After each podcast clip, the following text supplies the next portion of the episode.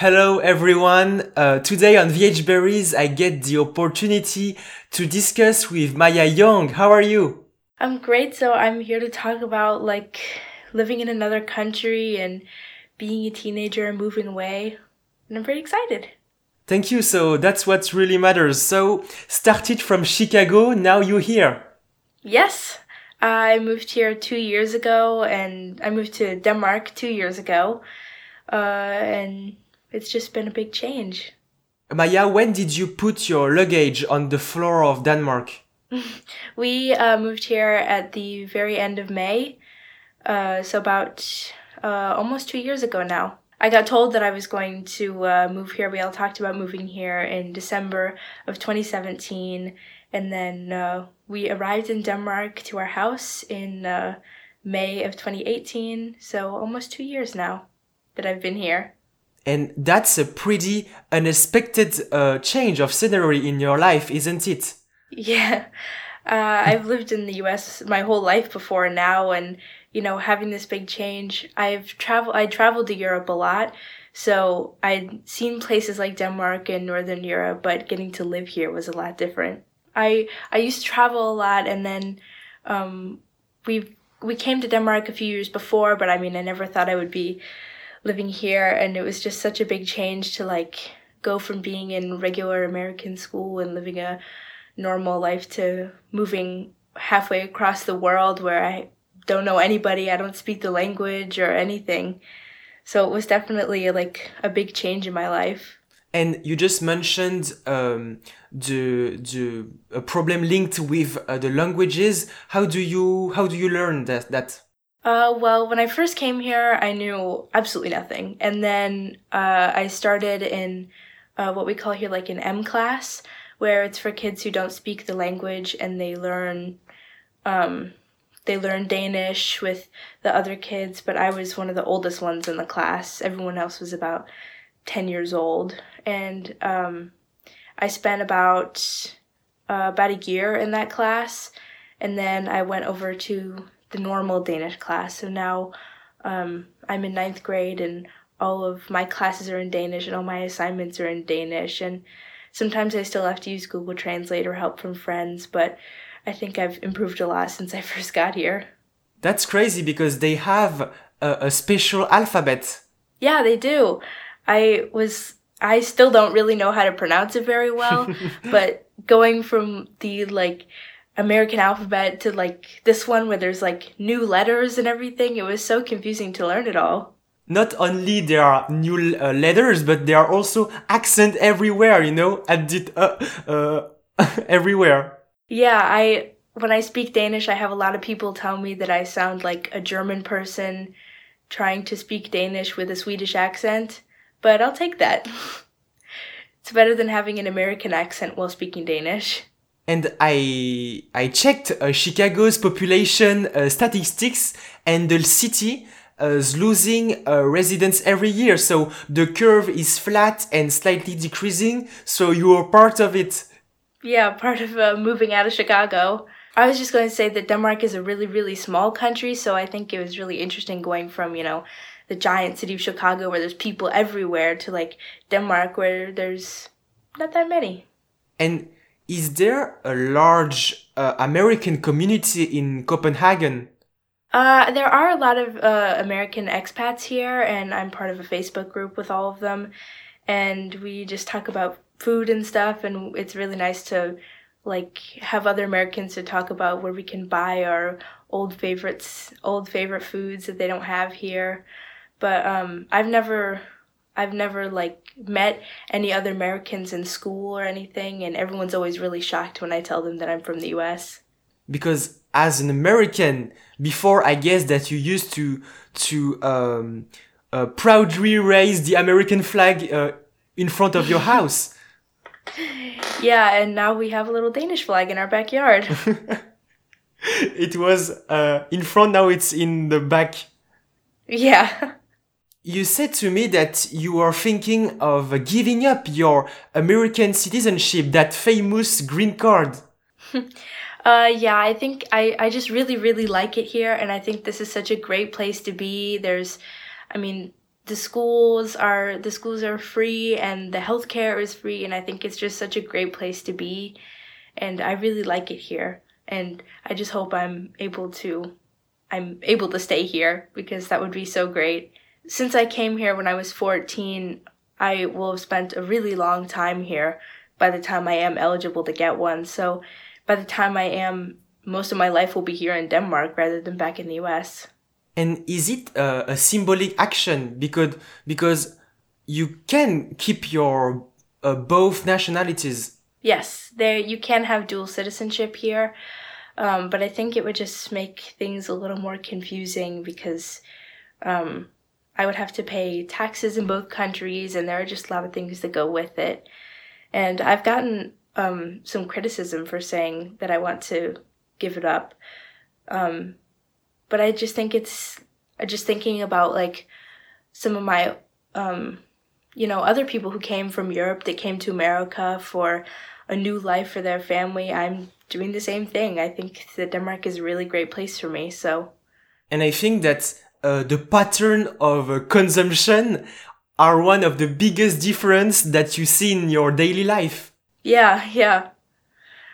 It's just it's very different here, and the the culture is also very different because um, one of the things that I had to really get used to with the culture is like um, there's no real drinking age here. It's only for like buying alcohol, and that was a lot different than in the U.S. where it's like seen as really really bad to drink alcohol when you're a teenager. So when I came here and it was like, oh yeah, it's okay, I was like, it was kind of hard to get used to.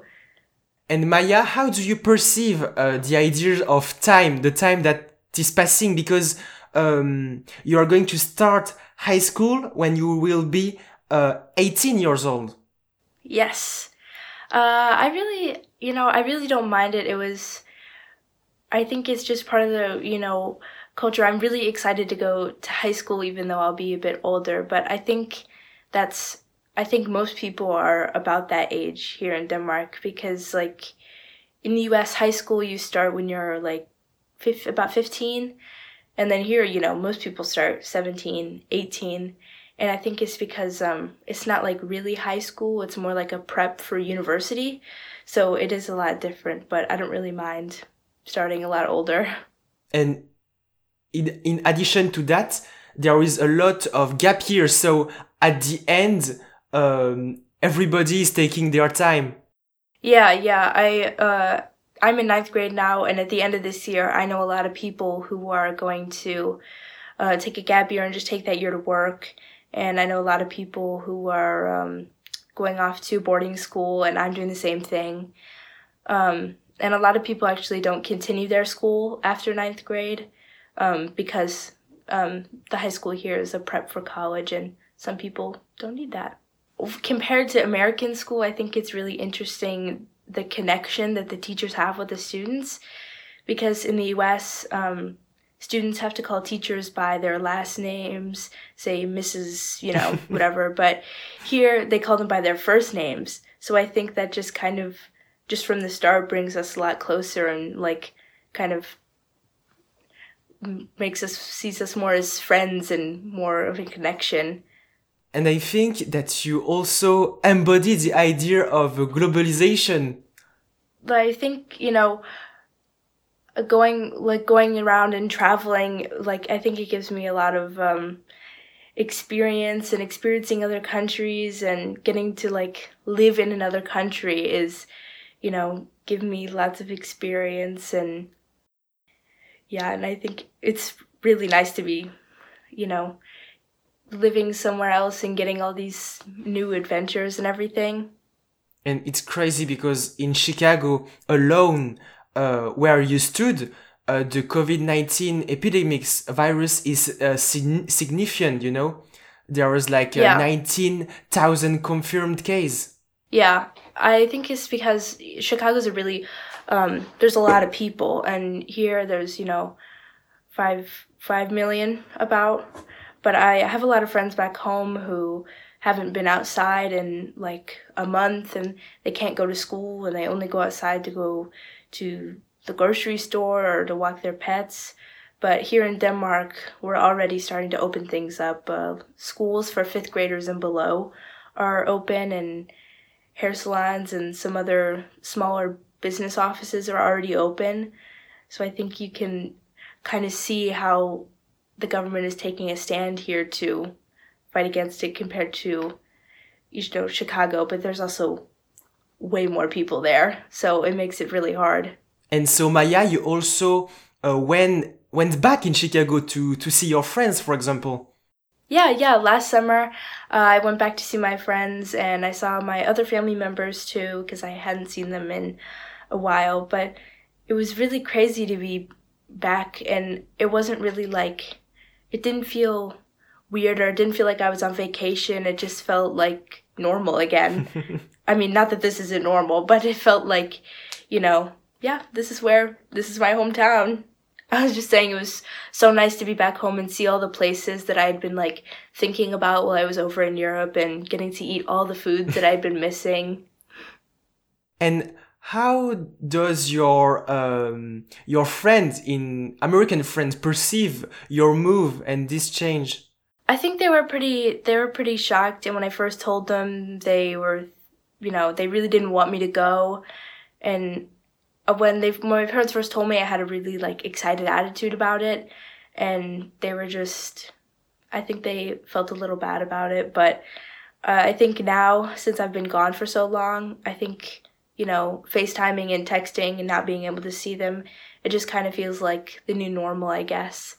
But we talk like uh, we talk almost every single day and we FaceTime probably every other day. And they still miss me and everything but just we're all changing and it's pretty crazy to like see them talk about their lives and talk about high school when I'm not there. In this type of uh, big move in the life, um, the the siblings and the family are very important. What role did your mother uh, played? Uh, well, when we first got here, we got here because of my dad's job, and uh, so my mom didn't have a job, and so she would stay home and she would make me little snacks and drive me to school and we would hang out after school when I got out and that was a really big help because when I first got here I didn't know anybody and I didn't have any friends so it was really nice to get out and be social and do things. I mentioned her because uh, she created a blog called uh, Faking It in Denmark. She did, yes.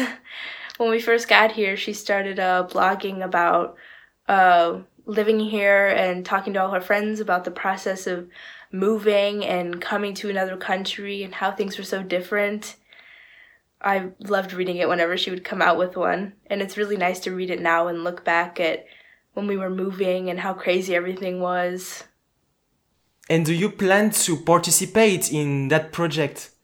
Well, I've thought about writing writing my own blog a little bit and I know she does talk about me on her blog sometimes, but I've thought about writing my own and writing the process of, you know, moving here and being so young, being the age that I am, like young enough to, you know, miss home and be going to school, but old enough to understand that this is my new life and everything. And I think it's would be an interesting perspective to write about because I I've watched uh, the two videos that uh, are uh, uploaded on the YouTube channel Faking It in, in Denmark. There is um, a forest part uh, uh, visit.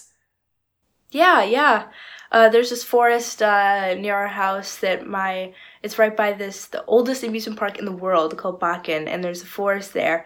And uh, my family loves to go there. And when we had dogs, when we first came, we would take them there and walk around and there's all kinds of deer there which is super cool something we never would have been able to experience in the us i think it's so crazy like walking around places like that here and thinking about how old the history is because i mean american history is you know pretty old we've been around for a while but danish history they've been here for a really long time so it's so crazy to live like a five minute drive from like a castle the oldest amusement park in the world it's so crazy.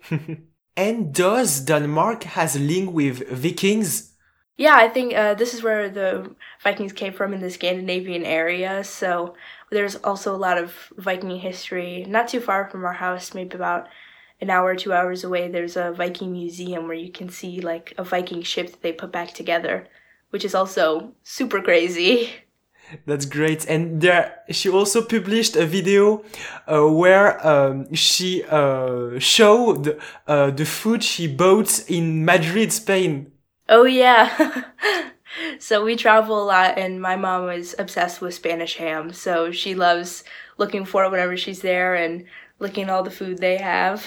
I think Spain's probably my family's favorite vacation spot. Oh, really? Why? I think uh, we've been we've been there a lot of times and i think it's just we have friends there so it's really nice visiting them. And i've we've been back a few times and they just feel like family like they knew me when my mom was pregnant and then when i was a baby and when i was you know 11 and it's nice having something that feels like family there. And the architecture is so beautiful. They always love going to this one big church that they've been working on for years. So they love going back and looking at it every time. It's you know something new's been added. So I think that's one of their favorite places to go. I've been so lucky that my parents love traveling and they've taken me everywhere. I've been I've been to every corner of the world it feels like. And I'm just so lucky and I'm so glad that I've gotten to see all these different experiences because I think traveling, you know, traveling to somewhere like Africa or Asia is much different than, you know, seeing a picture in a book or seeing a picture of all these, you know, famous monuments, like seeing it in real life is much different and it makes you feel like, you know, not so small, not the world's not so small. Like I can see it right there. And so the next step, uh, Maya, is uh, uh, Antarctic, Arctic. yeah, haven't been there yet, but I think that's on our list one day. I, it would be really neat to be there, but I also haven't been to Australia. That's another continent I haven't been to. And if you had to choose between the North Pole and the South Pole? you know, I think the. I mean, anywhere Arctic, that seems pretty neat to me. I'd love to go. Sure. Yeah, I I mean, I I love traveling, so I'll go anywhere I can. you mean everywhere there is life, there is uh, Maya Young. Yeah. she's hidden, but she's always there.